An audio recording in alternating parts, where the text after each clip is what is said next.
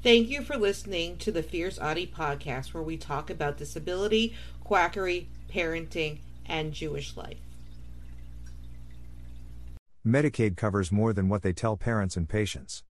I made this discovery a few years ago. N is on Pediasure for weight gain. J is on Pediasure because sometimes she cannot eat due to stomach issues. Pediasure.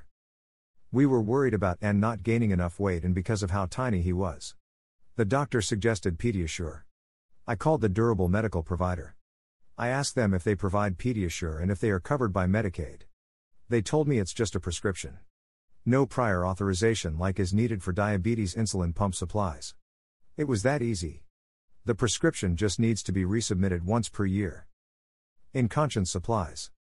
So pull ups, diapers, etc. are a little more tricky but not too bad.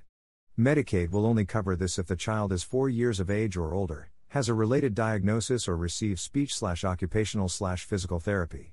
For N it was easy because he has VUR, A is a diabetic, D has environmental delay, a type of delay that is caused by a neglectful environment, but that was from before we got him, etc.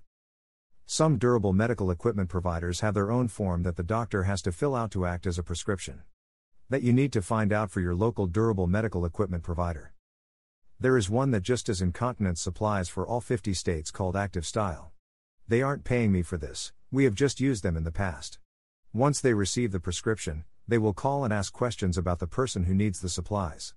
They had us take measurements of the kids using a tape measure, so make sure you have one.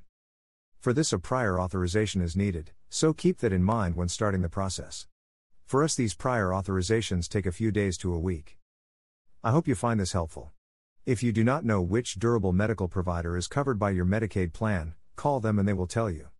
Don't tell them what it is, for otherwise, they may not tell you. Weighted vest. Yes, a weighted vest is covered by Medicaid too. The same process is used as the incontinence supplies. They will need notes from the OT working with the child.